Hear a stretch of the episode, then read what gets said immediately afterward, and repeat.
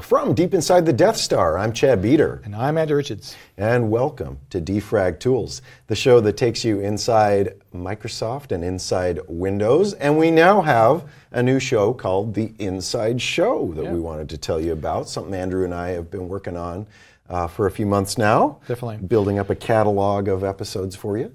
So we realized probably 6 months ago that we don't really have these bite-sized versions of Defrag Tools. Right. We do these great deep dives, and we'll go to the nth degree on some error code or some concept. Mm-hmm. But if you want that quick 3 minute, 5 minute explanation of what went wrong and what does it mean, we're kind of a lower level, like rather than being level 400 or level 300 or 200. Yeah. So we've made this bite-sized collection. Right.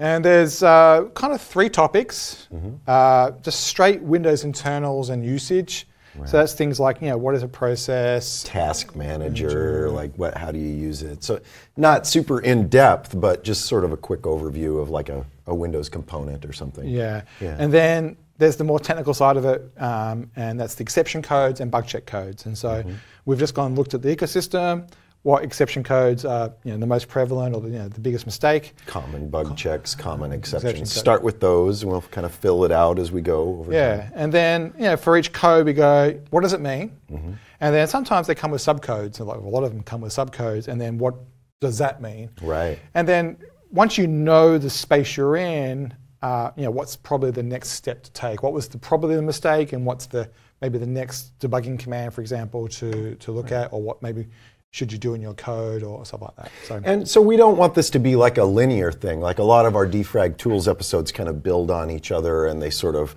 it's like you kind of have to watch them in order. The idea with these is that they're more just kind of reference material. Like, I just need to go look up that one thing. Oh, here's like a 3 to 5 minute video on that. I don't have to spend quite so much time. So. And the goal is, particularly with the exception codes, on the Developer Center, the Dev Center, for codes that we've made content for, we're going to have links from the Dev Center. So when you see your crash for your app for code 123, and if we've made the code 123 video, there'll be a link from the Dev Center across to Channel 9, so you can just follow the train of thought. So it should be easy to find these, but we'll also have a central catalog of them that you can on the homepage, inside homepage.